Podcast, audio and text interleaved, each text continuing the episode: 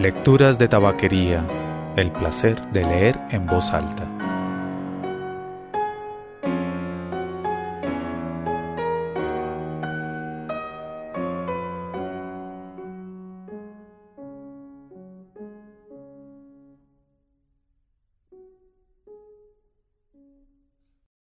Soy Mauricio Duque Arrubla. Usted escucha Lecturas de Tabaquería. El elefante por Raymond Carver Sabía que era un error dejarle aquel dinero a mi hermano. ¿Qué necesidad tenía yo de más deudores? Pero me llamó y me dijo que no podía pagar el plazo de la casa. ¿Qué otra opción me quedaba? No había estado nunca en su casa. Vivía en California a mil quinientos kilómetros de distancia. Ni siquiera la había visto, pero no quería que la perdiera. Lloraba en el teléfono y decía que iba a perder lo que había conseguido en toda una vida de trabajo. Dijo que me devolvería el dinero. En febrero, dijo, incluso antes. En marzo a más tardar. Dijo que estaban a punto de devolverle cierta suma que Hacienda le había cobrado de más. Además, dijo, había hecho una pequeña inversión que daría sus frutos en febrero, se mostró reservado al respecto y no quise presionarlo para que fuera más explícito. Confía en mí, dijo, no te fallaré. Se había quedado sin trabajo en julio del año anterior cuando la empresa donde trabajaba, una fábrica de aislamientos de fibra de vidrio, decidió despedir a doscientos empleados. Había cobrado el paro durante un tiempo, pero ahora hasta el subsidio se le había acabado, al igual que sus ahorros. Se había quedado incluso sin seguro médico. Al perder el trabajo perdió el seguro. Su mujer, diez años mayor que él, era diabética y necesitaba tratamiento médico. Habían tenido que vender el segundo coche, una vieja ranchera, y hacía una semana que habían empeñado el televisor. Me dijo que tenía la espalda hecha polvo de cargar con el televisor de puerta en puerta, se había recorrido todas las casas de empeños, dijo, en busca de la oferta más alta, hasta que alguien le dio cien dólares por su Sony de pantalla grande.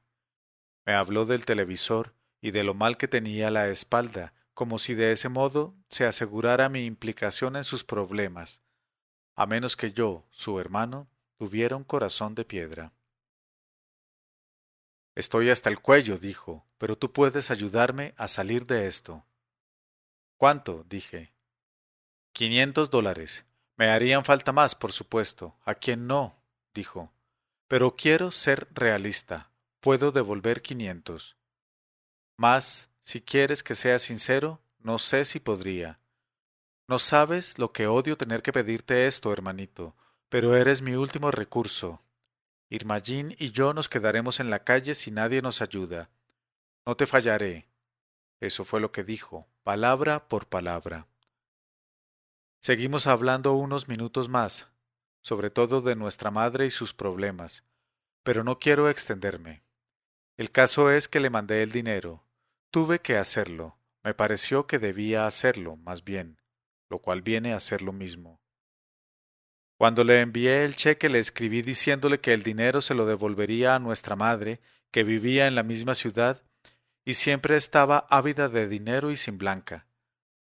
Yo llevaba ya tres años mandándole una mensualidad, hiciera sol o tronara, y pensé que si mi hermano le pagaba el dinero que me debía, yo podría desentenderme un tiempo, darme un pequeño respiro. No tendría que preocuparme del asunto en un par de meses. Y, para ser franco, también pensé que quizá había más probabilidades de que le pagase a ella ya que vivían en la misma ciudad y se veían de cuando en cuando. Lo que quería era cubrirme un poco las espaldas, porque, por mucho que mi hermano tuviera las mejores intenciones del mundo, a veces suceden cosas. La realidad a veces sale al paso de las buenas intenciones. Ojos que no ven, corazón que no siente, como vulgarmente se dice, pero no sería capaz de dejar en la estacada a su propia madre. Eso no lo haría nadie. Me pasé horas y horas escribiendo cartas para dejar bien claro el asunto. lo que cada cual debía hacer. Telefoneé incluso varias veces a mi madre para explicárselo, pero ella se mostró recelosa al respecto. Le expliqué que el dinero que tenía que enviarle a primeros de marzo y a primeros de abril se lo daría a Billy, que me lo debía. Recibiría el dinero, no tenía que preocuparse. Esos dos meses recibiría el dinero de Billy y no de mí. Eso era todo. Billy, en lugar de enviarme el dinero a mí para que yo se lo enviara a ella, le entregaría el dinero directamente. En cualquier caso, no debía preocuparse. Tendría su dinero, pero esos dos meses lo recibiría de él, porque me lo debía. Dios mío, no sé cuánto me gasté en conferencias, no sé las cartas que escribí. Si me dieran medio dólar por cada una me haría rico, explicándole a él lo que le había dicho a ella y a ella lo que debía hacer él. Pero mi madre no se fiaba de Billy. Y si no puedo hacer frente a esos pagos, me decía por teléfono, entonces ¿qué? Lo está pasando mal y lo siento por él, decía. Pero hijo mío, lo que yo quiero saber es qué va a pasar si no puede pagarme, ¿eh? Entonces, ¿qué? Entonces te lo daré de mi bolsillo, dije, como siempre. Si él no te lo da, te lo daré yo. Pero te lo dará, no te preocupes. Dice que va a hacerlo y lo hará. No quiero preocuparme, dijo ella, pero me preocupo, me preocupo por mis chicos y luego por mí misma. Nunca imaginé que vería en tal situación a uno de mis hijos. Me alegro de que tu padre no viva para verlo. En tres meses mi hermano le dio a mi madre solo una pequeña parte de lo que se había comprometido a darle, cincuenta dólares, o setenta y cinco, porque hay diferentes versiones. Dos versiones contrapuestas, la de él y la de ella. Pero eso es todo lo que pagó de los quinientos dólares, cincuenta o setenta y cinco, según a cuál de los dos quiera creerse. Tuve que poner lo que faltaba, tuve que seguir rascándome el bolsillo como de costumbre. Mi hermano estaba acabado. Eso es lo que me dijo, que estaba acabado, cuando le llamé para preguntarle qué pasaba, porque mamá me había llamado para saber qué había sido de su dinero. Me había dicho. Hice que el cartero volviera a la furgoneta y mirara bien, por si tu carta se había caído detrás del asiento. Luego fui preguntando a los vecinos si les habían dejado por error alguna carta mía. Me está volviendo loca este asunto, cariño. Luego añadió ¿Qué quieres que piense una madre en mi situación? Y siguió preguntándose quién cuidaba de sus intereses en todo aquel asunto. Eso es lo que quería ella saber. Eso y cuándo recibiría su dinero. Así que cogí el teléfono y llamé a mi hermano para saber si se trataba de una simple demora o una quiebra en toda regla. Billy, según él, estaba acabado, no tenía salvación. Iba a poner su casa en venta de inmediato, y confiaba en no tener que precipitarse demasiado y acabar dándola a bajo precio. Ya no le quedaba en ella nada que vender. Lo había vendido todo menos la mesa y las sillas de la cocina. Ojalá pudiera vender mi sangre, dijo, pero ¿quién iba a comprármela? Con la suerte que tengo seguro que me descubren una enfermedad incurable. Naturalmente su pequeña inversión no había dado ningún fruto. Cuando le pregunté por ella se limitó a responder que no se había materializado. Tampoco la devolución de Hacienda se había hecho realidad. La suma que debían devolverle había sido objeto de una especie de embargo. Las desgracias nunca vienen solas, dijo. Lo siento, hermanito. Nada de esto habría pasado si hubiera estado en mi mano. Lo comprendo, dije yo. Y era cierto, pero no hacía más fáciles las cosas. Bien, el caso es que no me pagó lo que me debía, ni a mí ni a mi madre, a quien hube de seguir mandándole su cheque todos los meses. Sí, me sentía dolido. ¿Y quién no? Lamentaba la situación de mi hermano de todo corazón. Ojalá la desgracia no hubiera llamado a su puerta. Pero ahora mi situación tampoco era muy halagüeña. En adelante, al menos ya no volvería a acudir a mí, sucediera lo que le sucediera. Nadie con esa deuda pendiente se atrevería a pedir más dinero. Eso es lo que me decía a mí mismo, pero cuán equivocado estaba. Me dediqué con ahínco a mis ocupaciones. Me levantaba muy temprano e iba al trabajo y no paraba en toda la jornada. Cuando volvía a casa me dejaba caer en el sillón y ya no me movía. Estaba tan cansado que tardaba un rato en empezar a soltarme los cordones de los zapatos, y seguía allí, hundido en el sillón, sin fuerzas siquiera para levantarme a encender el televisor. Lamentaba de veras los problemas de mi hermano, pero yo también tenía problemas. Además de mi madre tenía a otras personas en nómina. Mandaba dinero a mi exmujer todos los meses. Tenía que hacerlo. Yo no quería, pero los jueces así lo dispusieron. Luego estaban mi hija y sus dos niños. Vivían en Bellingham y todos los meses les mandaba algún dinero. Las criaturas tenían que comer, ¿no? Mi hija vivía con un indeseable que ni se molestaba en buscar trabajo, un tipo incapaz de conservar un empleo aunque se lo sirvieran en bandeja. Las escasas veces en que encontró algo, una o dos, se quedaba dormido por las mañanas, o se le averiaba el coche camino del trabajo, o le ponían de patitas en la calle, así, sin más explicaciones. Una vez, muchos años atrás, cuando yo aún me tomaba estas cosas en serio, amenacé de muerte a ese parásito. Pero no viene al caso. Además, yo entonces bebía. Bueno, la cuestión es que el muy hijo puta sigue con mi hija. Mi hija me escribía contándome que solo se alimentaban de copos de avena, ella y los niños. Imagino que el tipo pasaba tanta hambre como ellos, pero ella se guardaba bien de mencionar su nombre en las cartas. Me decía que, si podía ayudarla hasta el verano, las cosas acabarían arreglándosela. Su situación iba a cambiar, estaba segura, cuando llegara el verano.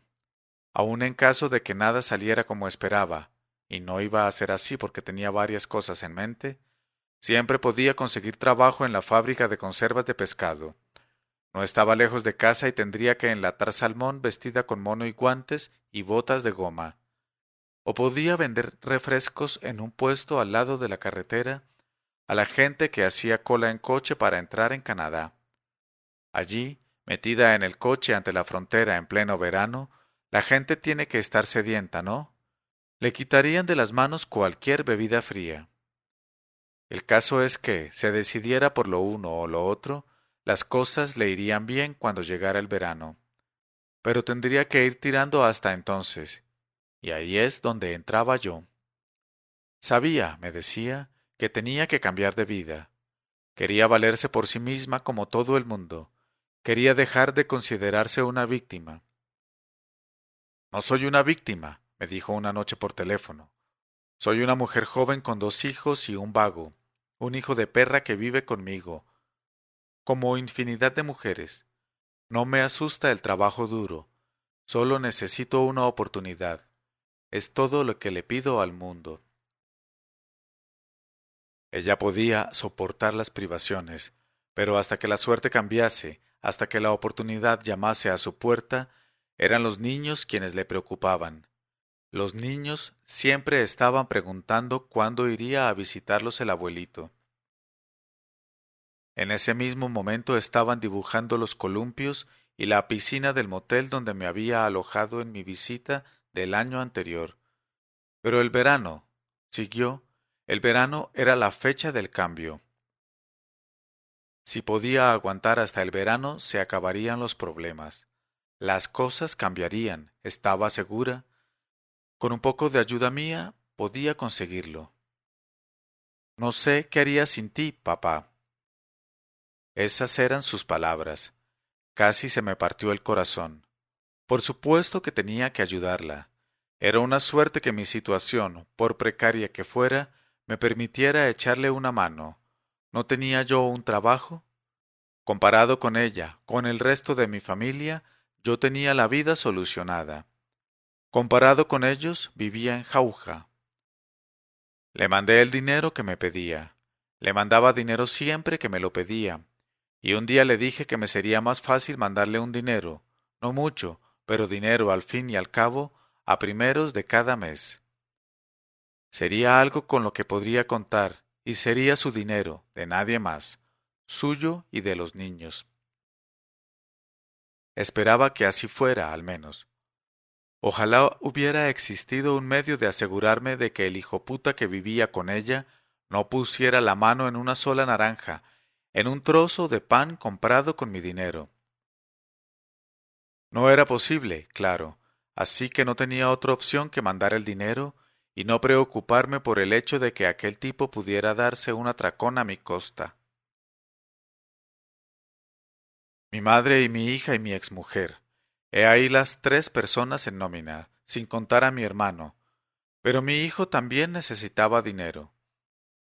Cuando terminó la escuela secundaria hizo las maletas, dejó la casa de su madre y se fue a una universidad del Este, a un college de New Hampshire, nada menos. ¿Quién ha oído hablar de New Hampshire? Era el primero de la familia, de ambas ramas, al que se le ocurría ser universitario Así que todo el mundo pensó que era una excelente idea, incluido yo al principio. Como iba a imaginar que acabaría costándome un ojo de la cara? Para sufragarse los estudios pidió créditos bancarios a diestro y siniestro. No quería trabajar y estudiar al mismo tiempo, eso fue lo que dijo. Y claro, lo entiendo. En parte hasta me parece bien. ¿A quién le gusta trabajar? A mí no. Así que luego, cuando agotó su crédito después de pedir en todas partes y de financiarse incluso un año de estudios en Alemania, tuve que empezar a mandarle dinero y mucho. Al final, cuando le escribí que no podía seguir haciéndolo, me contestó que si tal era mi posición al respecto, lo que haría sería traficar con drogas o atracar un banco o cualquier otra cosa con la que conseguir dinero para seguir viviendo, y que me podría considerar afortunado si, no le mataban a tiros o le metían en la cárcel. Le escribí y le dije que había cambiado de opinión, que le mandaría algo más de dinero. ¿Qué otra cosa podía hacer? No quería que su sangre me salpicara las manos. No quería imaginar a mi hijo en un coche celular, o en algún trance aún peor.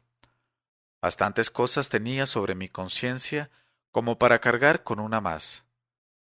Eso hacen cuatro personas, sin contar a mi hermano que aún no figuraba entre los fijos.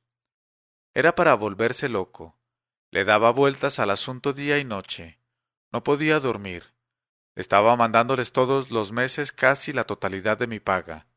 No hace falta ser un genio o saber mucho de economía para comprender que aquello no podía continuar. Tuve que pedir un préstamo al banco para hacer que mis cuentas cuadraran. Ello supuso otro pago mensual. Así que empecé a reducir gastos. Dejé de comer fuera, por ejemplo. Como vivía solo me gustaba comer fuera, pero tuve que dejar de hacerlo. Me veía obligado a controlar mis salidas al cine. No podía comprarme ropa o arreglarme la dentadura. El coche se caía a pedazos. Necesitaba zapatos.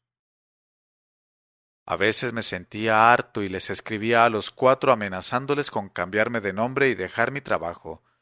Les decía que estaba planeando marcharme a Australia, y el caso es que hablaba en serio cuando decía lo de Australia, por mucho que fuera un país del que no supiera ni una palabra.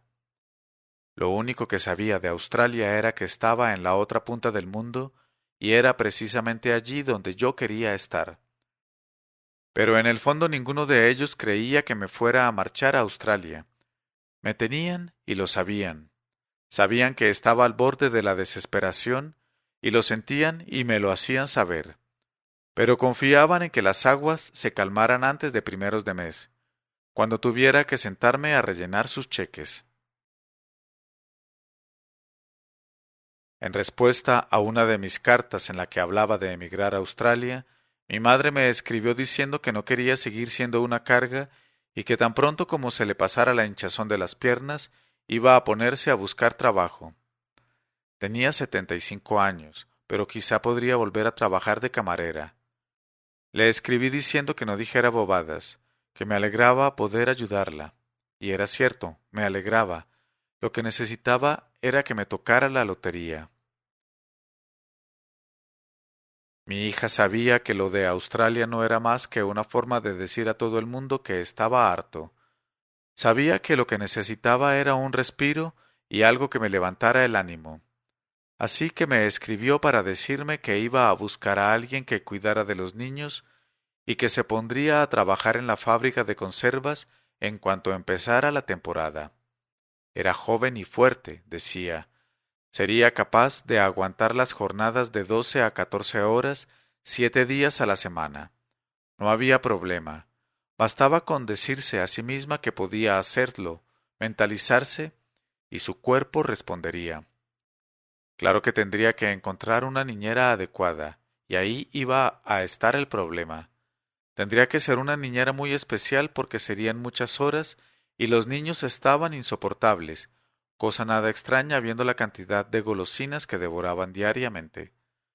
Pero, ¿qué se iba a hacer? A los niños les encantaban esas porquerías. De todas formas, si seguía buscando acabaría encontrando a la persona adecuada, pero tendría que comprarse botas y ropa para el trabajo, y en eso es en lo que podría ayudarla yo. Mi hijo me escribió diciendo que sentía mucho ser una de las causas de mi angustiosa situación económica, y que sería mejor para los dos si acababa con todo de una vez por todas. Por si fuera poco había descubierto que era alérgico a la cocaína. Cuando la esnifaba le lloraban los ojos y no podía respirar. No podría, pues, probar la mercancía con la que pensaba traficar. Así, su carrera como traficante de drogas se había visto truncada antes de empezar. Un tiro en la sien, eso era lo mejor que podía hacer para acabar con todo de una vez. O quizá ahorcarse, se ahorraría la molestia de tener que conseguir una pistola, y nos ahorraría a todos el precio de las balas. Por increíble que parezca, eso me decía en su carta. Adjuntaba una fotografía suya del verano anterior cuando estudiaba en Alemania. Se le veía de pie bajo un gran árbol con gruesas ramas a unos palmos de la cabeza, y sonreía. Mi exmujer no tenía nada que decir de mi hipotética emigración a Australia. ¿Para qué? Sabía que a primeros de mes recibiría su dinero aunque tuviera que llegarle de Sydney. Si no le llegaba el cheque en la fecha estipulada, no tenía más que coger el teléfono y llamar a su abogado. Así estaban las cosas cuando un domingo por la tarde a principios de mayo llamó mi hermano. Había abierto las ventanas y una agradable brisa corría por la casa. Tenía puesta la radio. La ladera de la colina detrás de la casa ya había verdecido, pero cuando oí su voz al otro lado de la línea empecé a sudar. No había vuelto a saber de él desde el penoso asunto de los quinientos dólares, y no podía creer que me llamara para intentar otro sablazo. Pero empecé a sudar de todas formas. Me preguntó cómo me iban las cosas y le solté de inmediato el asunto de la nómina y demás. Le hablé de copos de avena, de cocaína, de fábricas de conservas, de suicidios, de atracos a bancos, y de cómo no podía ya ir al cine o comer fuera. Le dije que tenía un agujero en el zapato. Le hablé del dinero que mes tras mes tenía que mandarle a mi exmujer. Nada era nuevo para él, por supuesto. Conocía perfectamente todo lo que le estaba contando. Me dijo que lo sentía en el alma. Seguía hablando. La conferencia la pagaba él. Pero cuando le llegó el turno y me puse a escucharle empecé a pensar ¿Cómo te las vas a arreglar para pagar esta conferencia, Billy? Y de pronto caí en la cuenta de que era yo quien iba a pagarla. Unos minutos, unos segundos más y todo se habría consumado. Miré por la ventana. El cielo estaba azul salpicado por un puñado de nubes blancas. Sobre el cable del teléfono había unos cuantos pájaros. Me sequé la cara con la manga. No se me ocurría nada que añadir, así que callé y me quedé mirando las montañas. Fue entonces cuando mi hermano dijo Detesto pedirte esto, pero. Al oírlo sentí que mi corazón caía en un abismo. Luego le oí formular su petición. Esta vez eran mil dólares. Me hizo saber ciertos detalles. Los acreedores se apiñaban a su puerta, a su puerta. Las ventanas vibraban, la casa se estremecía bajo la violencia de sus puños. ¡Pam, pam, pam!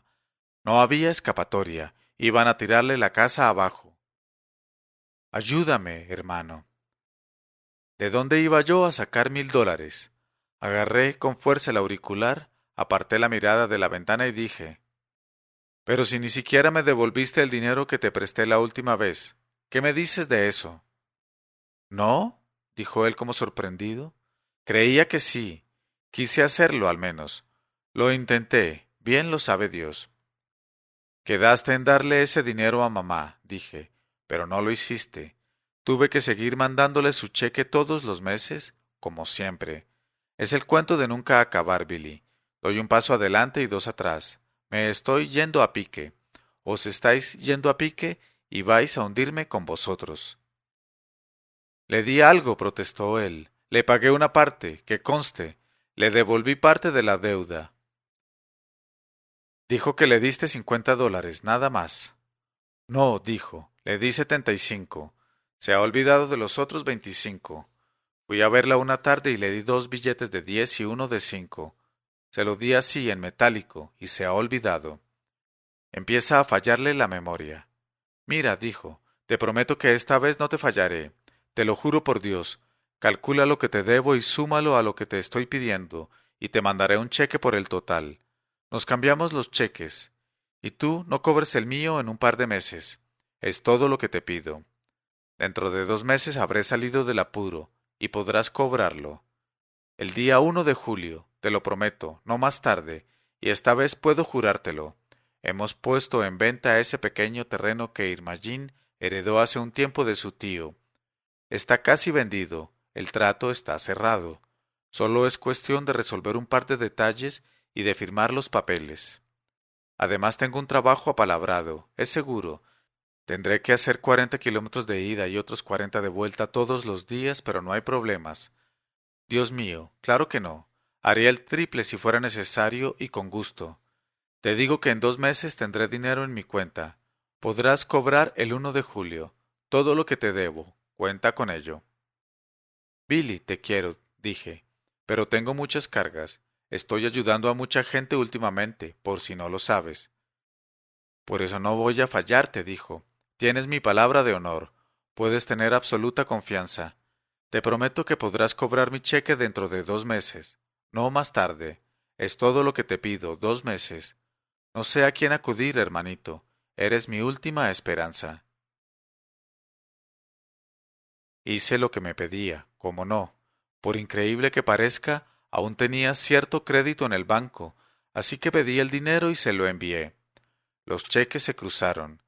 Clavé el suyo con una chincheta en la pared de la cocina junto al calendario y la foto de mi hijo bajo el árbol, y me puse a esperar. Seguí esperando. Mi hermano me escribió pidiéndome que no cobrara el cheque en la fecha convenida. Espera un poco, me dijo. Habían surgido ciertos contratiempos. El trabajo que le habían prometido se había ido al traste en el último minuto. Y eso no era todo. También la venta del pequeño terreno de su mujer se había malogrado. Su mujer en el último momento se había echado atrás. El terreno llevaba en manos de la familia varias generaciones y no tenía corazón para venderlo. ¿Qué podía hacer él? Era propiedad de su mujer y su mujer no quería entrar en razón.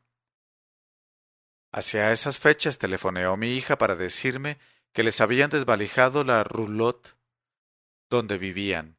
Se lo habían llevado absolutamente todo.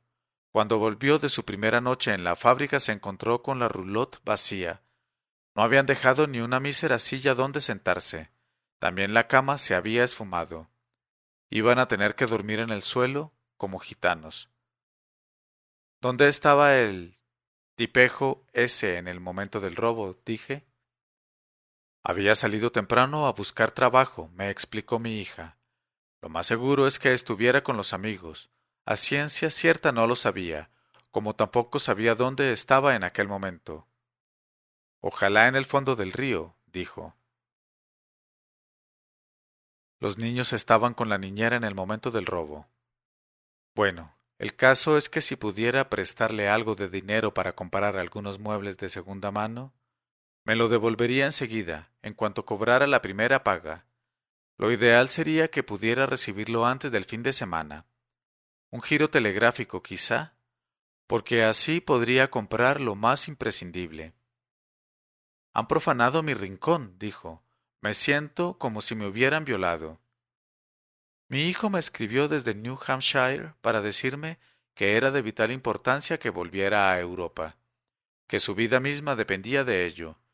Iba a terminar sus estudios a finales del verano, pero a partir de ese momento no soportaría vivir en los Estados Unidos ni un día más. La nuestra era una sociedad materialista y estaba sencillamente harto.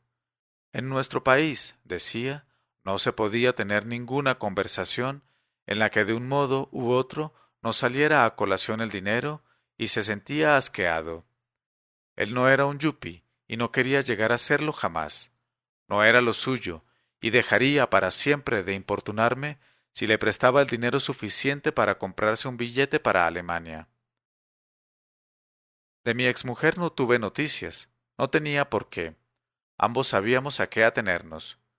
Mi madre me escribió contándome que hacía tiempo que tenía que prescindir de las medias de descanso que tanta falta le hacían, y que no podía ir a la peluquería a teñirse el pelo. Había pensado que ese año podría ahorrar algún dinero para los días difíciles por venir. Pero las cosas no salían como esperaba. Veía claro que sus previsiones no iban a cumplirse. ¿Y tú cómo estás? me preguntaba luego. ¿Y los demás? Espero que estéis bien. Envié más cheques por correo, luego crucé los dedos y esperé.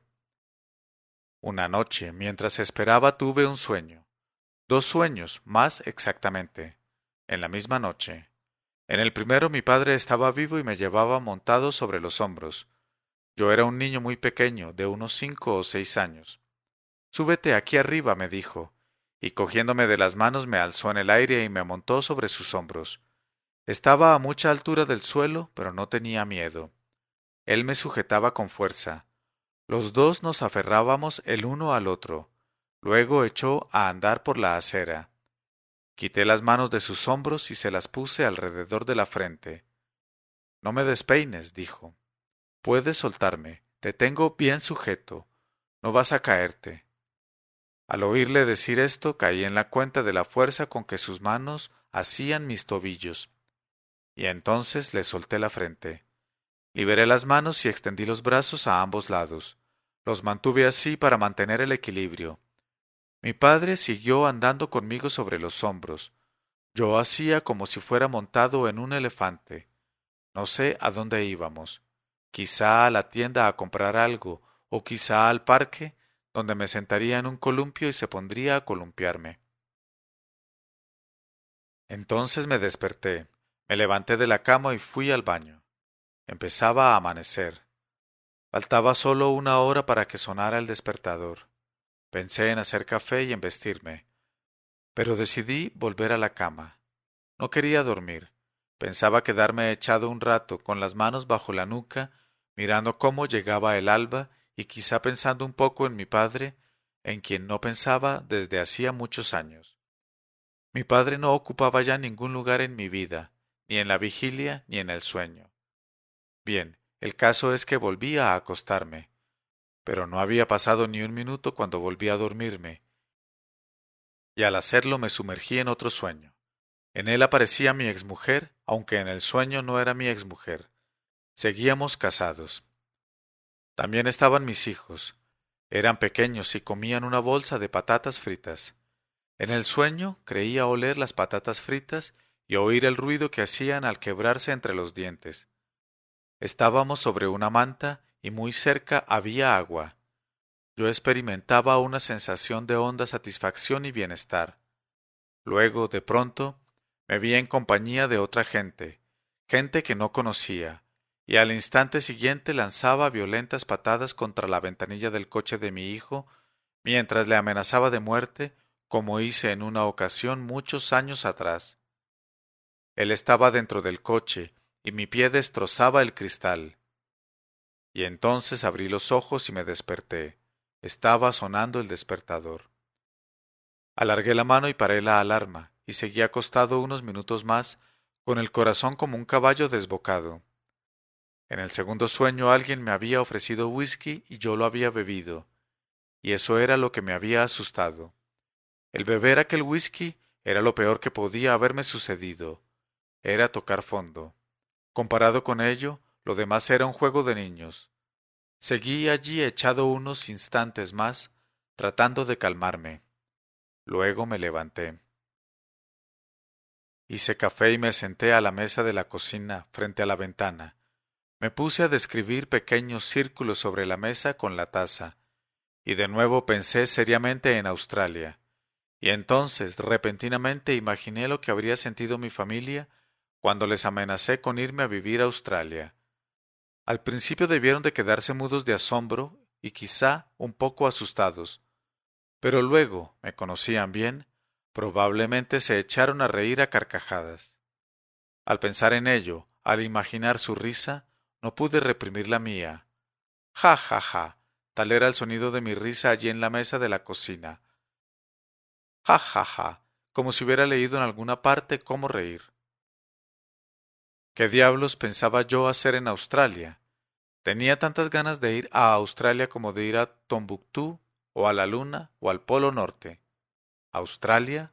No, santo cielo. No tenía el menor deseo de ir a Australia. Pero en cuanto lo comprendí, en cuanto comprendí que no iría a Australia ni a ninguna otra parte, empecé a sentirme mejor. Encendí otro cigarrillo y me serví más café. No había leche, pero me tenía sin cuidado.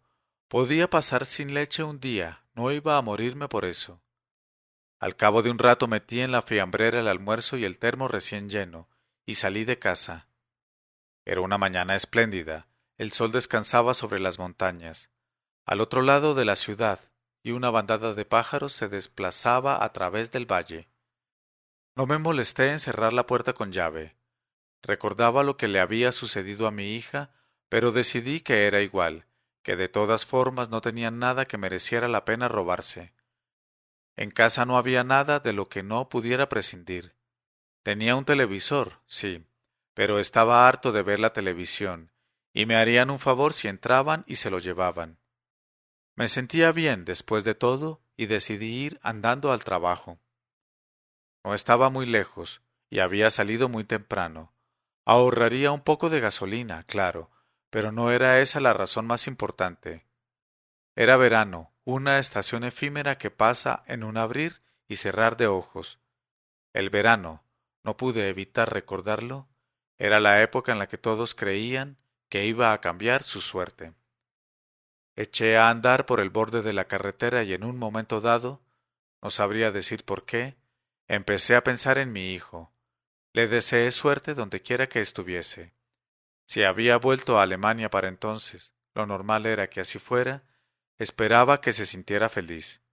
Aún no me había escrito para darme su dirección, pero no había duda de que tendría noticias suyas muy pronto. Y mi hija, que Dios la bendijera y protegiera. Confiaba en que le fueran bien las cosas. Decidí escribirle aquella misma noche para hacerle llegar todo mi aliento. Mi madre, por su parte, seguía con vida y gozaba de una salud bastante buena. Me sentí afortunado también en esto. Si no surgía ningún contratiempo, viviría aún unos cuantos años. Los pájaros cantaban. De cuando en cuando pasaban coches por la carretera. Buena suerte también a ti, hermano mío, pensé. Espero que consigas esa seguridad económica que tanto ansías. Págame cuando la tengas. Y mi exmujer, la mujer a quien en un tiempo amé tanto, estaba viva y estaba bien, que yo supiera al menos. Le deseé felicidad. Pensé que a fin de cuentas todo podía ir mucho peor. En aquel momento, por supuesto, las cosas estaban mal para todos. La suerte nos había dado la espalda, eso era todo. Pero las cosas iban a cambiar pronto. Las cosas empezarían a arreglarse, quizá en otoño. Había muchos motivos de esperanza. Seguí andando. Luego me puse a silbar.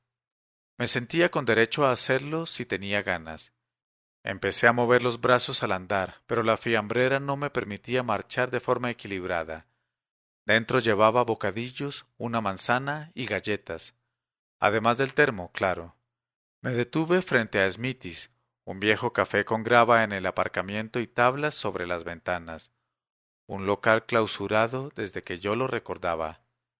Decidí dejar la fiambrera en el suelo unos instantes.